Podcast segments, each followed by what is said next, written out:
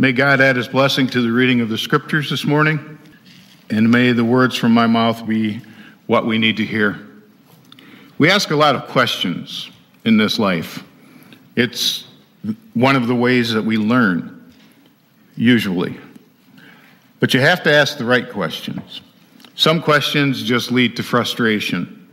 When the internet was new, there was a woman who wanted to teach her elderly mother how to use it. And so she showed her the search engine back then. Some of you might remember Ask Jeeves. Remember that? Way back? Well, he, she explained to her mom that she could type in any question and the website would be able to answer the question for her or take her to a, another place where the answer would be found. So she said, That's great.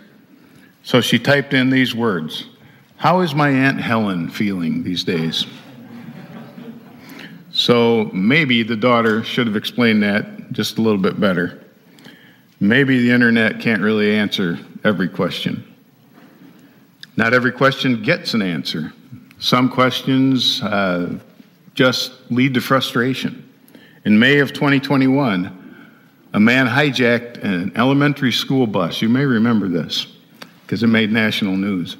He hijacked this school bus with uh, a whole bunch of children in it, and this was in uh, South Carolina. And he took the bus driver and 18 kids hostage.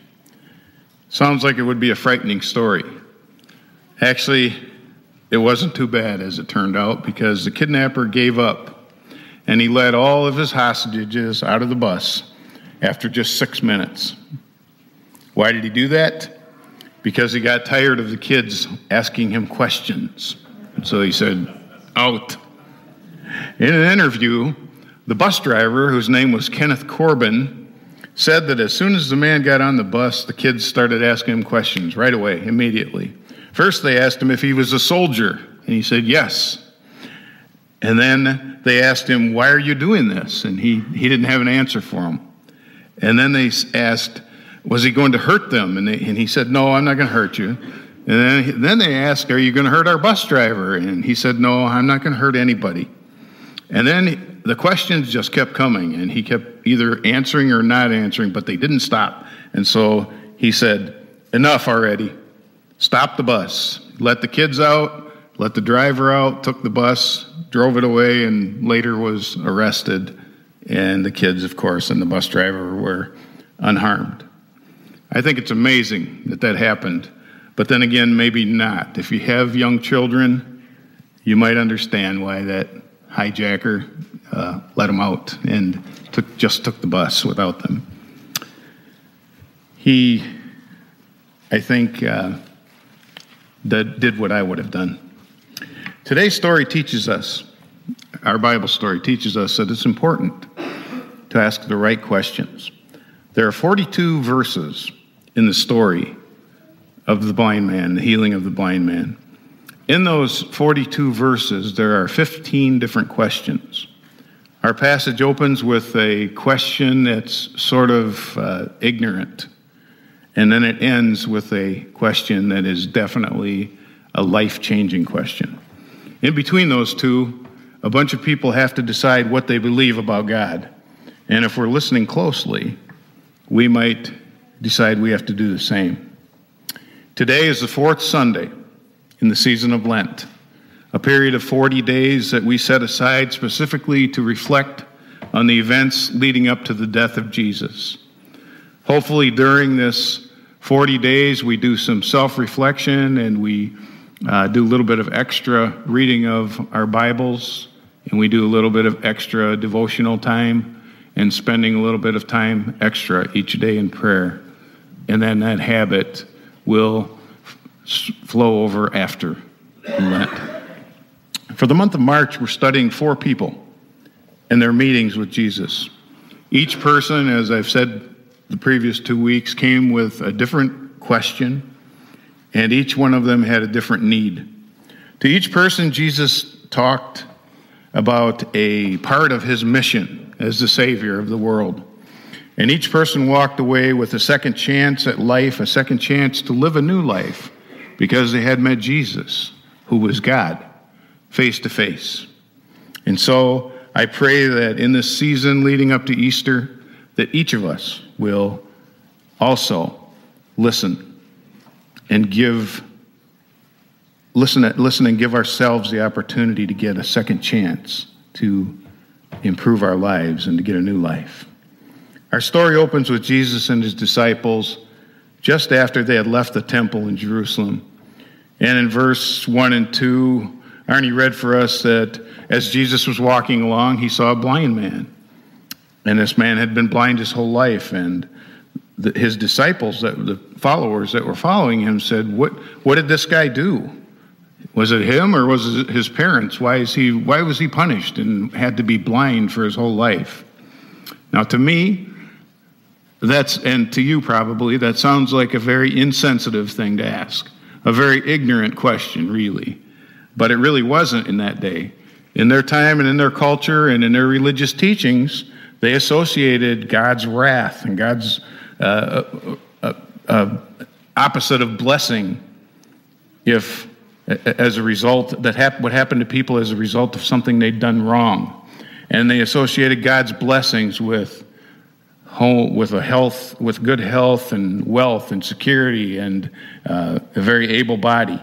And i think today sometimes we do the same thing. But by doing this they reduced this man to just a blind man. Just a guy who was being punished for something that either he or his parents had done wrong. And they also, by asking this question, I think, reduced God. They made the Almighty God into a kind of a divine bug zapper who, who comes along and who punishes sin by making something terrible happen to you whenever you break the rules. What the disciples were really asking here were what separates people from God? That's the first thing we learn from this story. The disciples wanted to know what separates people from God. Think about the blind man. He didn't want attention. Don't you think he asked that question hundreds of times throughout his life? What did I do wrong that I, I can't see like most people can? What have I done? We never see his name in this story. It's never mentioned. They just call him a blind man, a beggar. That was his whole identity, and he was labeled as being separated from God for some reason which was unknown. He spent his life begging for mercy from other people. Did he dare expect any mercy from God? I would guess that he spent his whole life probably asking, Why do I have to suffer? Why did God let this happen to me? There are many of us who ask those same questions. It reminds me of a story I read about a lady whose name was Mary. Mary had a hard life. One Sunday morning, she found her son, whose name was Robert, shot dead in their front yard. Robert had been caught in gang crossfire. Trying to understand why Robert died this violent and senseless death, the author of this uh, article that I read says, I mean, of course, I can explain it in terms of some cause and effect reasoning like he died because he was hanging out with the wrong crowd, maybe. But that line never satisfies. It always begs for more questions. We can start by asking why are there gangs in the first place? And if we follow the trail, we might find illegal drugs and ask why it had to hit our city so hard. But there are always more questions to ask, more paths to follow. Endless paths that lead everywhere, only to turn back on us and shatter us by confronting us with our own limitations. As much as we try, we can't think our way back to a starting point that explains why our story, or Mary's story, had to lead to this point where she lost her son, this point of pain and evil. The disciples were trying to think their way back to a starting point that explains why the blind man was blind. They blamed it on sin. Jesus wanted them to understand about God. They were asking what separates us from God. The question they should have been asking is this What restores us to God? In his life, his death, and his resurrection, Jesus came to show us what restores us to God. That's the second thing we learn from this story. The question they and we should ask what restores us to God. Martin Copenhaver, in his book called Jesus is the Question, says that Jesus asked 307 questions in the Gospels. He asked 307, but he only answered three questions directly. And this is one of those three. And it is not the answer that the disciples expected. He said, Neither this man nor his parents sinned. But this happened. Now listen. This happened so that God, the works of God, might be displayed in him. And then Jesus made him see. Sometimes we forget that when things happen in our lives, it's not because I've so often heard people say, Why me? Why is this happening to me? What have I done wrong? Why is God punishing me? And I say, God is not punishing you. It's not anything you did wrong. But I'll walk with you through this. And more importantly, much more importantly, God will walk with you through this. And in the end, one day, maybe in this life, maybe not, but one day, you and I will both understand why it happened. And we'll understand that it was to the glory of God. Jesus said, Neither this man nor his parents sin. They've done nothing wrong. Jesus used this man's greatest weakness to show us the liberating, restoring mission of Jesus. He came to restore and to liberate us, but not the way the people had expected. But the witnesses to this miracle turned out to be the blind ones, really. The blind man wasn't, they were just as blind as the blind man was. They weren't ready to believe in Jesus as the Messiah, and so they refused to see the truth. This man went from blind, begging, depending on others, to seeing, believing, and worshiping the Lord. Jesus used his greatest weakness to show him and others, if they paid attention, the freeing, restoring mission of Jesus. This man was forever changed. In the 1950s, Lauren Chapin was famous for playing little Kathy Anderson, the young daughter on the TV show Father Knows Best. She got the part when she was just eight years old. And even though she pretty much had to give up her childhood for 16 hour workdays, Lauren loved working on the show. She said that she found comfort in the wholesome Anderson family that was on Father Knows Best. But her real life was anything but wholesome at home. Her mother was an alcoholic and her father was very abusive. And in 1962, when the show ended, she couldn't find work. Work had always, her, her job, her work had always been her comfort to protect her from her abusive home life. She turned to alcohol and to drugs to numb her pain. She spent time in prison and in mental institutions. She attempted suicide a couple of times. A counselor in her drug rehab program shared with her the love of God in Jesus. She said she visited a few churches, but she said, I just didn't believe that God wanted me in his house.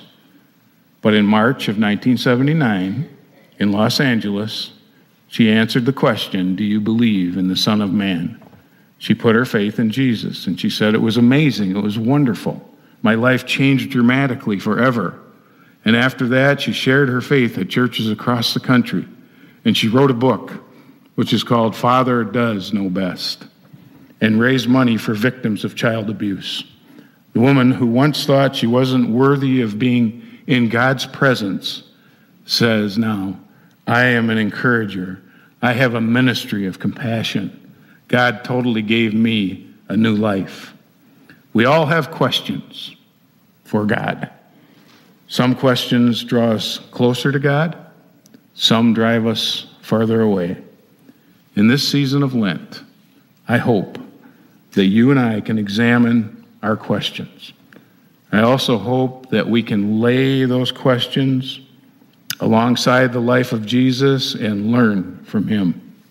He was sent not to answer all the questions that we have and that we will have in this life, but to reveal to us the heart and the purpose of God. Can you trust God? Can you trust the God that you see when you look at the life of Jesus? If so, I pray that you your faith will grow stronger in this Lenten season and that you will let him give you a new, better, stronger life of faith.